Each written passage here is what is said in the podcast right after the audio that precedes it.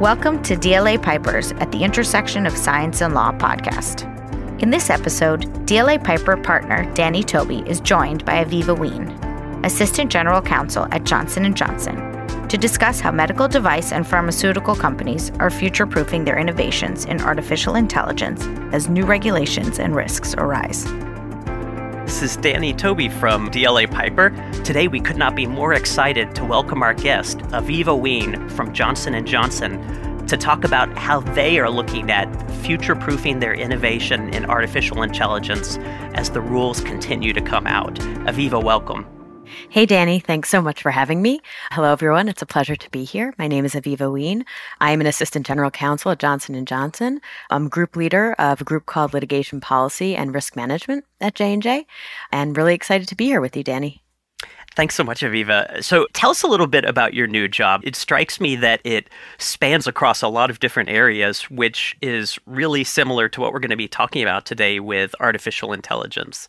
Yeah, happy to. And it certainly does. I like to think about it as kind of an elastic job. So for about nine years at J&J, I did strictly product liability litigation. So managing a lot of our multi-district litigations, one-off litigation in the product liability space.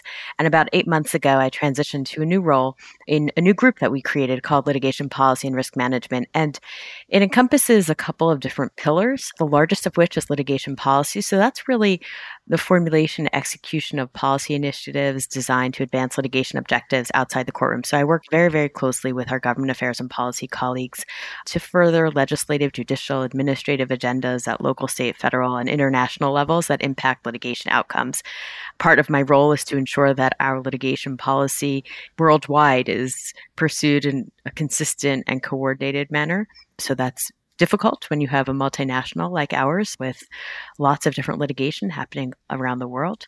And I really work very closely in this role with our government affairs policy, communication, investor relations teams regarding litigation policy initiatives. So that's one pillar of it. Another, which takes up a fair amount of time, is the risk management side. It's a forward looking role. So thinking not just about managing litigation as it exists today, already brought against us, but looking into the future, looking at our products, looking at ingredients and thinking about how those will be leveraged by the plaintiff's bar in the future. Aviva, first of all, congratulations on the new job. It sounds really exciting as lawyers were often looking backwards, and it sounds like you really get the opportunity to look forwards.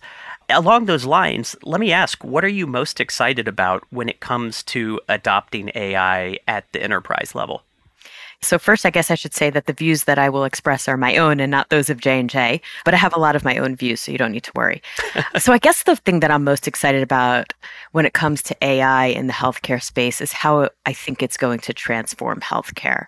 I think that it will be used more widely in drug development. It's already being used in robotic assisted surgery, even in commercial activities, in supply chain, in chat bots when it comes to healthcare. I think all of that is really, really exciting and really exciting for folks who perhaps have challenges with access to healthcare. But what I think is really important is as we lean into this new platform and this new world that it's really important to lean into it with principles. So, principles like fairness, privacy, responsibility, security, transparency, those have to be our guide as we continue to see AI playing a central role in the development of life saving medicines and technology. You mentioned just a few of the areas that artificial intelligence is already impacting. And I see this in my own practice. It's everything from product design, repurposing old products, maximizing efficiencies and supply chain and hiring, you name it, it cuts across the board. So from your perch, what are the biggest challenges of adopting such a wide-ranging technology in an organization as large as Johnson & Johnson? So I think it's similar to any other kind of transformational platform. You encounter some of the same kinds of challenges. So lack of skill set. So particularly when an enterprise isn't in this business, the business of AI, software, robotics, leaning into that space requires you to be flexible about finding employees with the skill sets that you need and want and aren't necessarily gleaned from the same sources that you would normally get your employees from. And so you have to be flexible about that. Finding good vendors to work with. You know what your traditional healthcare vendors are. This is a very different space. But I think one of the biggest challenges is integrating these work streams into already existing infrastructures, particularly in a highly regulated industry. I think you have to be very careful that the teams that you're bringing on to work on these new platforms aren't siloed, that they understand that there are already existing infrastructures, that there are SOPs and workflows that we follow so that you're integrated into it and not just operating in a standalone organization. Like I said, particularly where you're a highly regulated industry, that becomes very important, understanding how AI fits in there. And then I think lastly, where data becomes your product and you're not used to that, you have to really ramp up your focus on privacy, cybersecurity, which are always important areas of focus in anything that we do.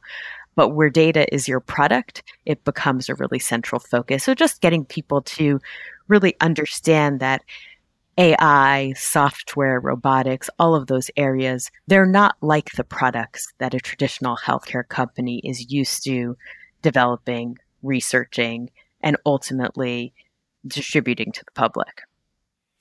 I think we all feel that way a little bit now. Even at the law firm, we're using data analytics to do everything from find the best brief templates to looking for cartel activity.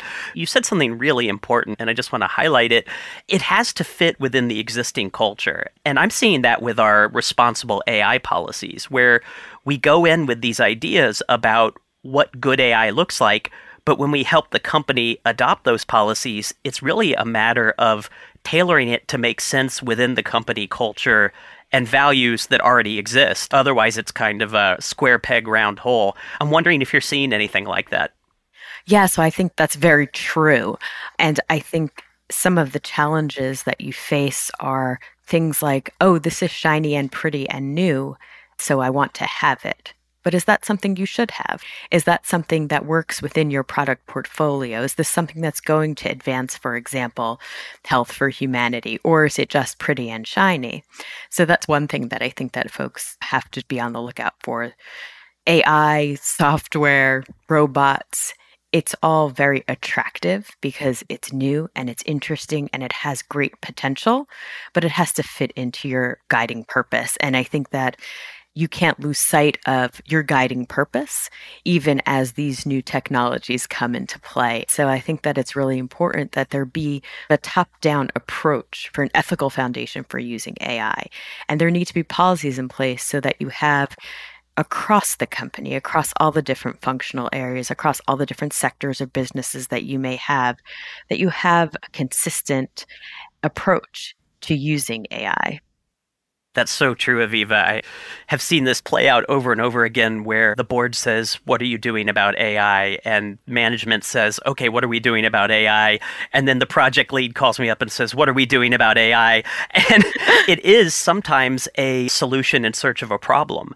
So, how do you manage that? You've got innovators all over the company with different ideas, enthusiastic to adopt this. How are you connecting all those dots? It's hard. We'll start there. I think that many companies are very relationship driven. Relationships are at the core of everything that you do and really help get your consistent messaging across.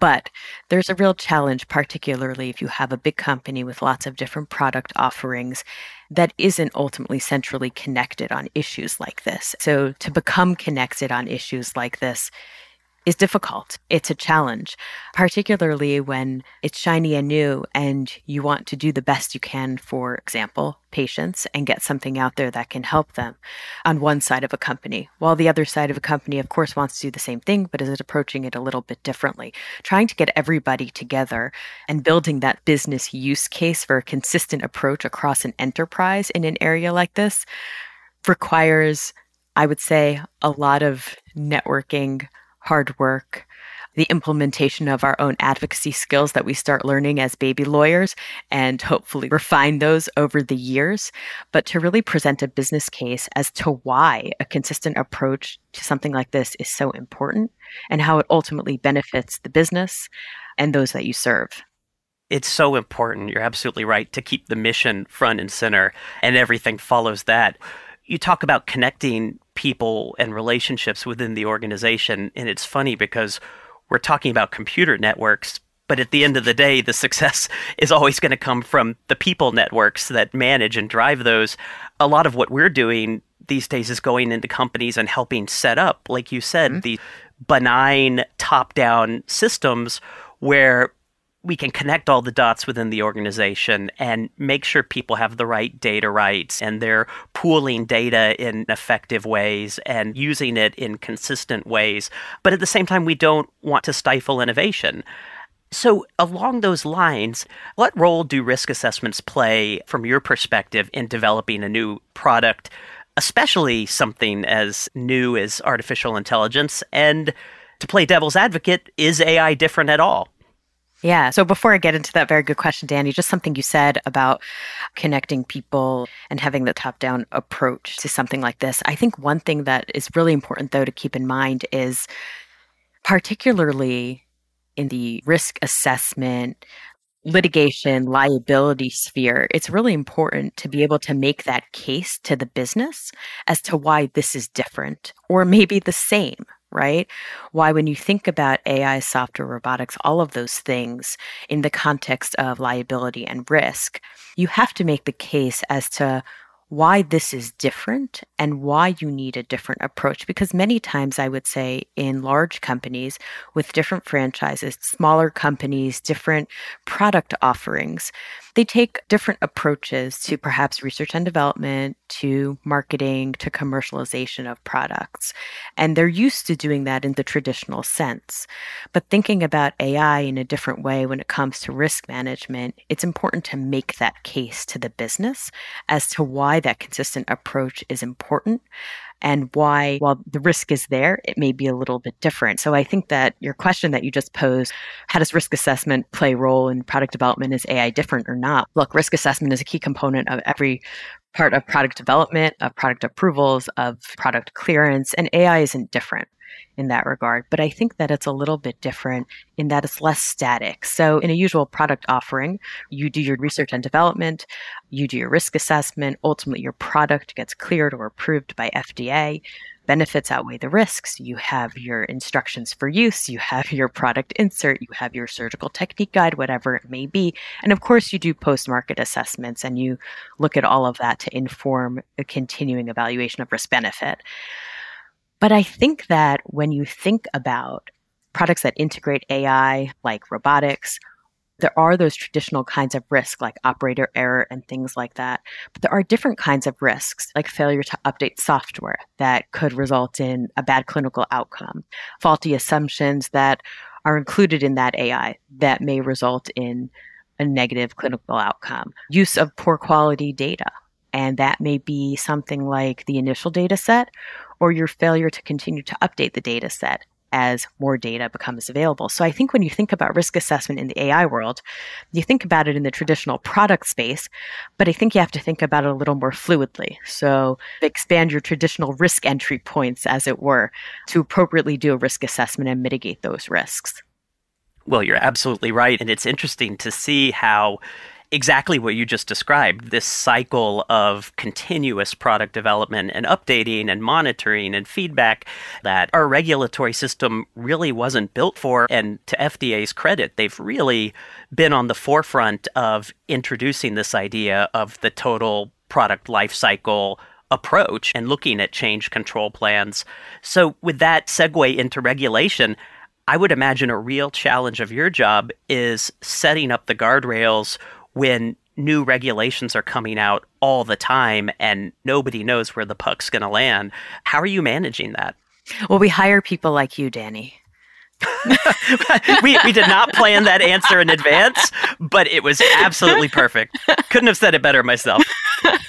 Look, I think that you're right. And when you think about this, I think the first thing you have to be thinking about is the ever changing landscape and that ever changing landscape globally. So you talked about FDA, but for a multinational company that's developing products across the world, that's selling products across the world, that's helping patients across the world, that you have to look at that landscape globally. And everybody's doing things a little bit differently when it comes to this space. So that's difficult. So you have to have people who are focused on keeping track of that around the world and understanding the practical applications of those regulatory frameworks. Because in my experience, sometimes what you see are folks keeping track of those regulatory frameworks detached from the practical application of those regulatory frameworks, particularly in a liability space? So, making those connections and being sure that even those folks aren't siloed is really important. And then I think that there are certain principles that you just have to keep in mind that help you navigate that ever changing landscape. When you think about AI, it's all about data. So your data quality has to be at the heart of what you're doing. You have to be motivated to achieve accuracy and fairness. Your data sets have to be relevant and free of error and complete and representative. So, those are some principles that you have to keep in mind. Policies, right? And that's something we're working on now. You have to have thoughtful and relevant policies that can be operationalized. So, your policies can't be like pie in the sky. This is what we'd love to see in a perfect world. You have to remember that your policies exist in the context of a complex, highly regulated business and one that needs to actually do business. So, reality sometimes has to play a role in what we'd love to see in a perfect world. So those policies have to be able to be operationalized in an economically feasible way. I think you have to be champions of transparency you said this before, they're always humans, and you can't discount the need for human oversight. That's really important. And then, of course, having risk management systems that are geared toward AI and taking those corrective actions where you need to take them.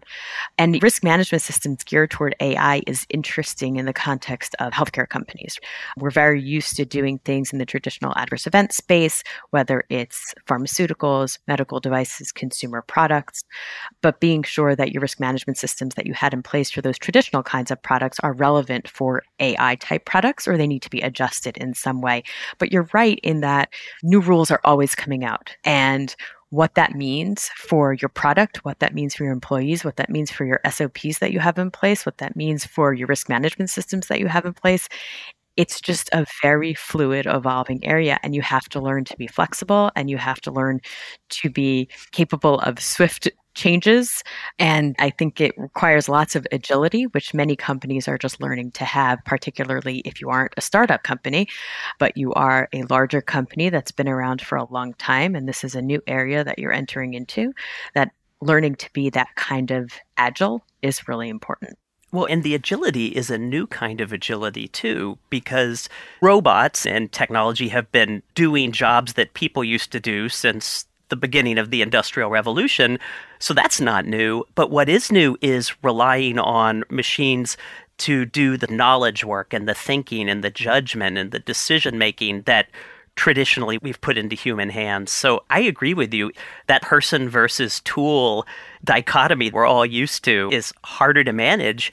And there is a real question of who oversees whom. And hmm. when does the human operator override the machine? And when is it better for them to not. So I think agility is going to be the name of the game because where we are today with what AI can do is nothing like where we're going to be in five or 10 years from now. Yeah. And when you think about that in the healthcare space with products and you then insert the surgeon into that mix, it becomes even more complex. How are you training people on your new kinds of devices? Who's making those ultimate calls? Where does the liability lie? How far can you go to override a robot's decision if we one day get there? So, all of these things are things we need to be thinking about as if, quite frankly, we're living in the Jetsons, right? Because, like you said, one day we will be there and it's exciting, it's challenging, but ultimately, if we can integrate these new kinds of platforms into a space like healthcare, I think it can only lead to better outcomes for patients if we do it in the right way. Absolutely. And you said something that really resonated with me, which is that AI policies have to be operational. Mm. And I think a lot of companies are falling into this trap of, we have a responsible AI policy. We have an ethical AI policy. Congratulations, we're done. And you know what? Congratulations is right because a lot of companies haven't adopted those policies and it's a good thing to have. But that's only the beginning, like you said. We can all agree that fairness and privacy and security are good, but what does your procurement policy hmm. look like for AI? What does your design policy look like? What are the controls in place to make sure that things are updated appropriately or change is managed? So we're really seeing people now moving to that next level, which I know you've been thinking a lot about of, all right, the rubber's meeting the road. We're really doing this. What does that mean? Yeah, and I think it's critical if you don't have the skill set already at your company to be able to answer those questions in a practical way to find it. And you may be surprised. I mean, I can recently think of an example where I randomly met somebody at a meeting and I thought to myself, well, this is somebody I need to include on a project I'm working on because he'd have such a tremendous value add you have to always be keeping your eye out for those little nuggets of wisdom from people that can come together to create these policies, to help you implement these policies, to help you build the story, the narrative around why these policies are so important. And ultimately, I think that's the only way to success. Well, let's talk about education. So you have this amazing team of bright, dedicated outside lawyers, at- yeah. we can keep going all day. This is fantastic. So I was going to say J and J employees, and they are maybe new to AI. Maybe some of them do have experience, but how do you disseminate this training? How do you get everybody to the same level, thinking about the same values, planning for the same mission? I think it has to be a voice from the top with many different initiatives. If it's going to resonate as something important throughout an organization, it has to come from the top. So the idea that there are important core principles around AI and how we use it, and then ultimately that processes are necessary and consistent processes across companies are necessary in order to do this in the best way possible for patients. That kind of concept needs to come top down. So, again, I think we talked about making the business case as to why this is important for the business, why it's important for patients, why it's ultimately important for the future of any company that's moving into this space. All of that needs to come from top down. And I think that people need to also understand that the outcome of doing this in quote the right way because right is always in flux and fluid and changes. The outcome of that is what should be driving you. So for example when you think about these new platforms in healthcare there's nothing more important than transforming health for humanity. So if you keep that at the core of everything that you're doing and understanding that that's why you have these processes in place that's why you're doing things a certain way i think that motivates people. At j&j we're lucky enough to have a credo that's our guiding light and and it guides us in a way that we're lucky, right? It puts patients at the core of everything that we do. And it isn't just a saying, it's something we live by every day. And for this, it would be no different. Well, I will say, as a doctor and a nerd, a proud nerd, I cannot wait to see all the things that are going to come when J&J's innovation is coupled with artificial intelligence because you named a few examples but the new drug discoveries the new healthcare delivery mechanisms I mean it really does have the potential to bridge gaps in healthcare to solve previously unsolvable problems and kudos to J&J for creating your position because as these technologies cut across the old silos, it's very reassuring to have people like you in positions that can look across the field and really see the big picture and steer the ship. So we're thrilled to watch you guys and see what you're going to do. And we're delighted that you took the time to join us today. It was my pleasure, Danny. It's always great to talk and look forward to continuing our journey together. Sounds great. And thank you all for listening. We're thrilled to bring you these chats, and we hope you enjoy them as much as we do. Thank you. Thank you for listening to DLA Pipers at the Intersection of Science and Law podcast. If you enjoyed this podcast, please subscribe to the series so you can receive notifications about new episodes. All information, content, and materials contained in this podcast are for general informational purposes only this podcast is intended to be a general overview of the subjects discussed and does not create a lawyer client relationship. Statements and opinions are those of the individual speakers and participants and do not necessarily reflect the policies or opinions of DLA Piper LLP US. The information contained in this podcast is not and should not be used as a substitute for legal advice. No listener should act or refrain from acting with respect to any particular legal matter on the basis of this podcast without first seeking legal advice from counsel in the relevant jurisdiction. This podcast may qualify as lawyer advertising, requiring notice in some jurisdictions. Prior results do not guarantee a similar outcome. DLA Piper LLP US accepts no responsibility for any actions taken or not taken as a result of this podcast.